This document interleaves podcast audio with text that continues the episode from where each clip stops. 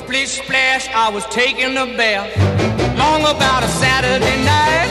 Yeah. 점심 먹고 유쾌한 시사 디저트 한 입. 최영일의 시사 본부.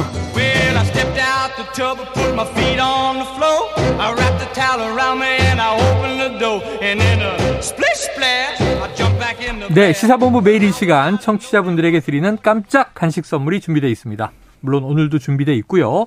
코너 들으시면서 문자로 의견 주시는 청취자분들에게 아마 오늘 편의점 상품권이겠죠? 쏘도록 하겠습니다.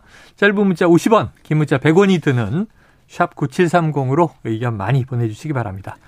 자, 금요일의 마지막 코너입니다. KBS 스포츠국의 정현호 PD와 함께 한 주간의 스포츠 소식 정리해 봅니다. 어서 오세요. 네, 안녕하세요. 야, 잘생기셨다. 갑자기 이제 다음 달에 다음 달에 이제 네네. 결혼이죠. 그렇습니다. 이제 얼마 안 남았네요. 어, 얼마 남았습니다. 자, 우리 축구 대표팀의 월드컵 전에 마지막 평가전이 이제 다 끝난 거죠? 그렇죠. 정리가 된 거죠? 네. 지난 두 경기였는데 네네. 또 국내에서 했고 네. 자, 우리 팀의 강점과 약점 어떻게 분석이 됐는지 네. 평가를 부탁드립니다. 어쨌든 두 경기 다 득점에는 성공을 했다는 점, 네. 어떻게든 득점을 했다는 점에서는 분명히 좋은 평가를 할 수 있을 것 같고, 네.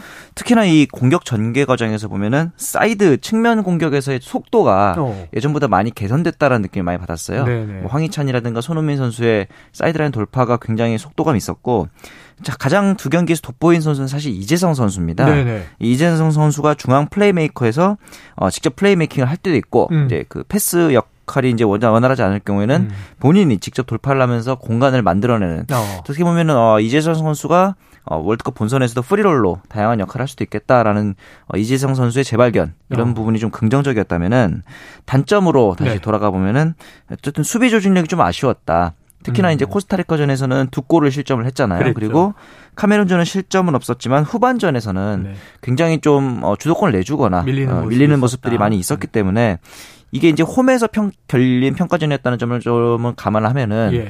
어떻게든 좀 더 압도적인 모습을 보여줬어야 아. 어, 국민들의 기대도 좀 많이 어, 부합하지 않았을까 하는 아쉬움은 있고요. 음. 그 다음에 역시나 어, 벤투어에서 항상 제기되는 어, 다양한 선수 활용이라든가 예. 예. 전술적인 변칙 어, 이런 것들을 좀 더 시험해 볼 수 있는 기회가 있었음에도 불구하고 네. 어, 실패했다는 점 이런 음. 부분에 있어서는 조금 아쉬웠습니다.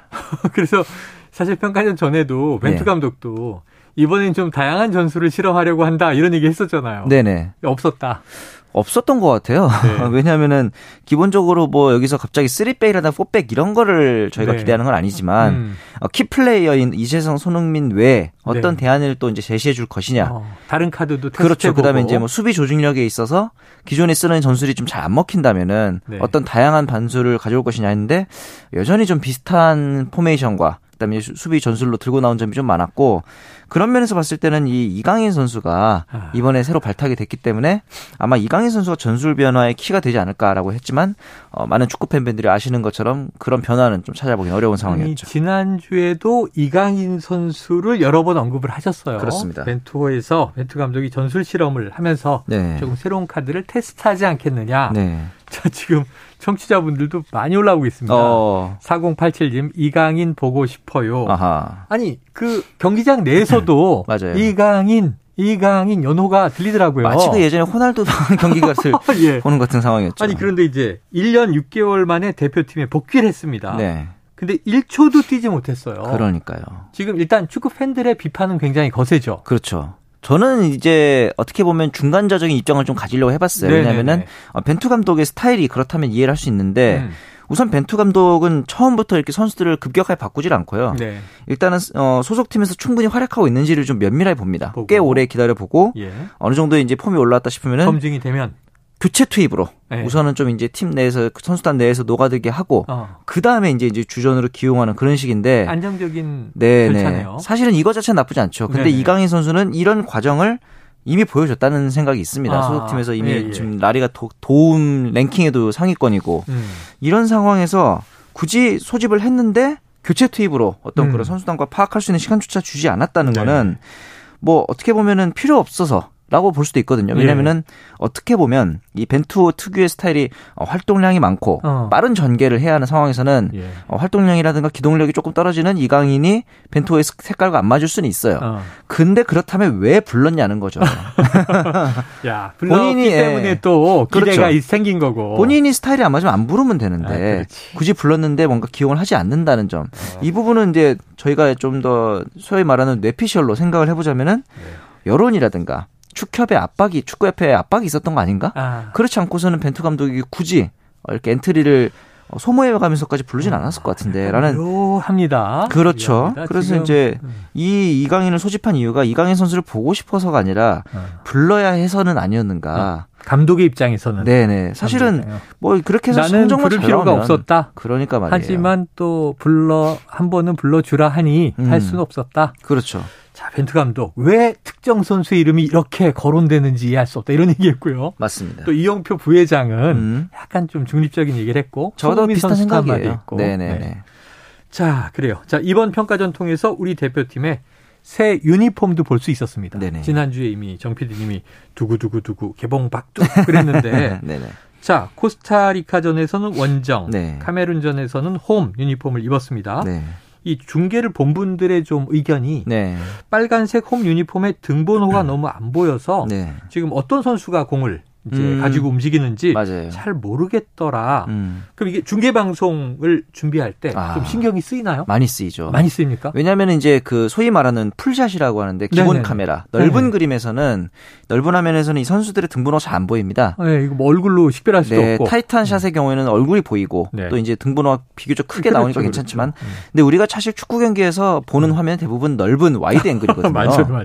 그것도 쉽지 않고 저희처럼 이제 막 큰 이런 TV로 보는 게 아니고 음. 중계 중계진들은 조그마한 모니터로 보면서 아, 그래요, 그래요. 현장에서는 또 굉장히 중계석이 멀리 있거든요. 네, 그렇죠, 그렇죠. 여러 가지로 좀 제약이 있습니다. 아. 그런데 사실 이때보다 더 힘든 게 네. 월드컵 직전에 열리는 평가전이에요. 네. 이제 사실 왜 그러냐면은 해외에서 네. 연습 경기를 하게 되잖아요. 음, 공식 평가전 음. 말고 비공개 경기라든가. 네. 이럴 때 만약에 이제 우리나라 이제 중계진들이 가서 보게 되면은 등번호가 다 바뀌어 있습니다. 아. 보안상의 이유로. 아. 상대방 이제 다른 나라 취재진이 와서 헷갈리죠. 위해서. 그렇죠, 그렇죠. 근데 문제는 네. 저희까지 헷갈린다는 거죠. 등번호가 식별돼도 그때는 뭐 네, 16번이 갑자기 어, 손흥민 선수가 막 17번, 16번 달고 뛰고 그렇지, 있고 이런 상황인 거죠. 예. 야, 이게 또 이제 중계 방송 준비할 때 이런 네. 애로 사항들이 있다. 맞습니다. 야, 이게 11월 말의 시작이죠? 네, 이제 11월 20일부터 예, 개막을 요, 해서 한 달간. 부터 10월이니까 내일 진짜 얼마 안 남은 다음 거죠. 달이면 네, 월드컵이다. 네, 그렇습니다. 아이고 연말이 진짜 부쩍 다가온 느낌이 월드컵 네. 얘기를 하니까 듭니다. 네. 자, 이제 KBO 리그 네. 정규 시즌이 한 주 남았습니다. 네. 자, 벌써 개인 타이틀 획득 소식이 나오고 있는데 그렇죠. 자, LG 트윈스 고우석 선수 구원왕 이미 등극을 했습니다. 왜 그러냐면은 그렇죠. 이제 잔여 경기가 네. 2위인 김재윤, 3위 정해영 선수가 적기 때문에 다 이겨도 의미가 없다. 남은 경기를 다 세이브를 하더라도 네네네네네. 고우석 선수가 앞섰는데 음. 이렇게 되면서 고우석 선수는 과거에는 이 구원왕을 뽑을 때 승과 세이브를 합쳐서 음. 세이브 포인트라는 제도로 매겼단 말이에요. 근데 그 당시에 이제 신윤호라든가 이상훈 선수가 세이브 포인트로 구원왕을 한 적은 있지만 음. 순수하게 세이브만으로 구원왕에 오르는 것이 이제 LG 선수 중에서는 고우석이 최초가 되겠습니다. 아. 첫 사례를 찍게 됐다. 네. 또 역사를 쓰게 된 이제 벌써 타이틀 획득이 하나 결정이 됐고요. 네.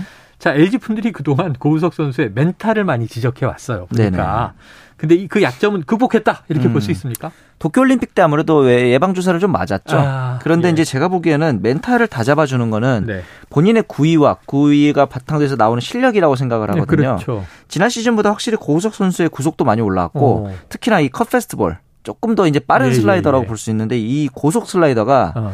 거의 150km 가까이 나옵니다 어. 시속. 그렇다 보니까 이 구위에서 자신감이 생기면 결국엔 네. 멘탈이 잘 안 흔들리고 구원왕에 오를 수 있었던 비결인 것 같습니다. 지금 굉장히 중요한 말씀이세요. 네네. 왜냐하면 뭐 멘탈만 좋으면 뭐예요? 실력이, 실력이 맞춰줘야지. 실력이 되니까 이제 굳이 흔들릴 필요도 없는. 그러니까 내가 원하는 대로 던졌는데 맞습니다. 이게 잘 먹혀야 그렇죠. 자신감도 생기면서 네네. 심리적 안정감이 생기는 것이다. 네. 멘탈의 기본은 실력이다. 맞습니다. 뭐 적어도 운동 경기에서는 예, 우리 저 정 감독님의 분석입니다.